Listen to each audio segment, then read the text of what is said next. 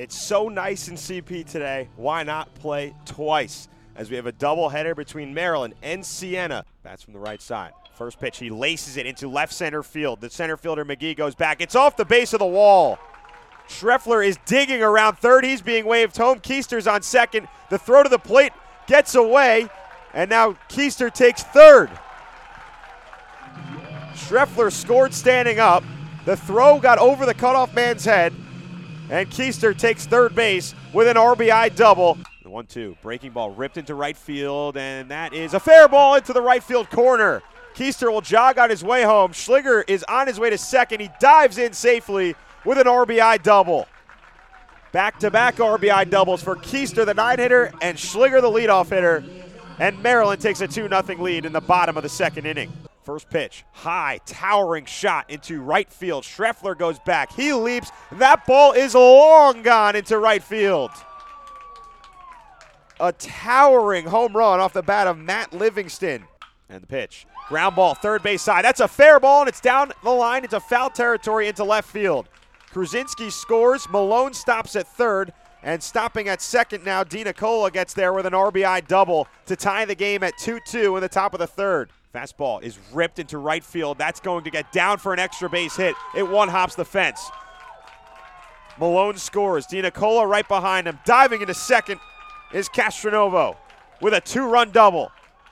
And Siena takes a 4 2 lead in the top of the third with a four spot in this inning. And on perfect timing, he ropes that ball into the gap. That's a base hit to the left field fence. Lorusso's rounding third. He's being sent home. Costes holds up at second base. No play at home, and Lorusso scores for the Maryland Terrapins. An RBI double for Maxwell Costes. And that is a frozen rope to deep center. And that is off the center field fence. Costes will score. Schreffler to second. Zmarzlak to third. And Maryland gets their, their fourth run of the day. That's a rope. That's a base hit out into left field, and it is a tie game. Schreffler Jr. comes in to score. It is six to six, and a great two-out rally right here for the Maryland Terrapins. Alleyne gets a lot of that. Hits it out to center. It is deep. The center fielder going back. It is. Did he get that? It is gone, and Bubba Alleyne hits an absolute bomb out to deep center. A two-run homer for Alleyne. It is now 9 to 6 Maryland.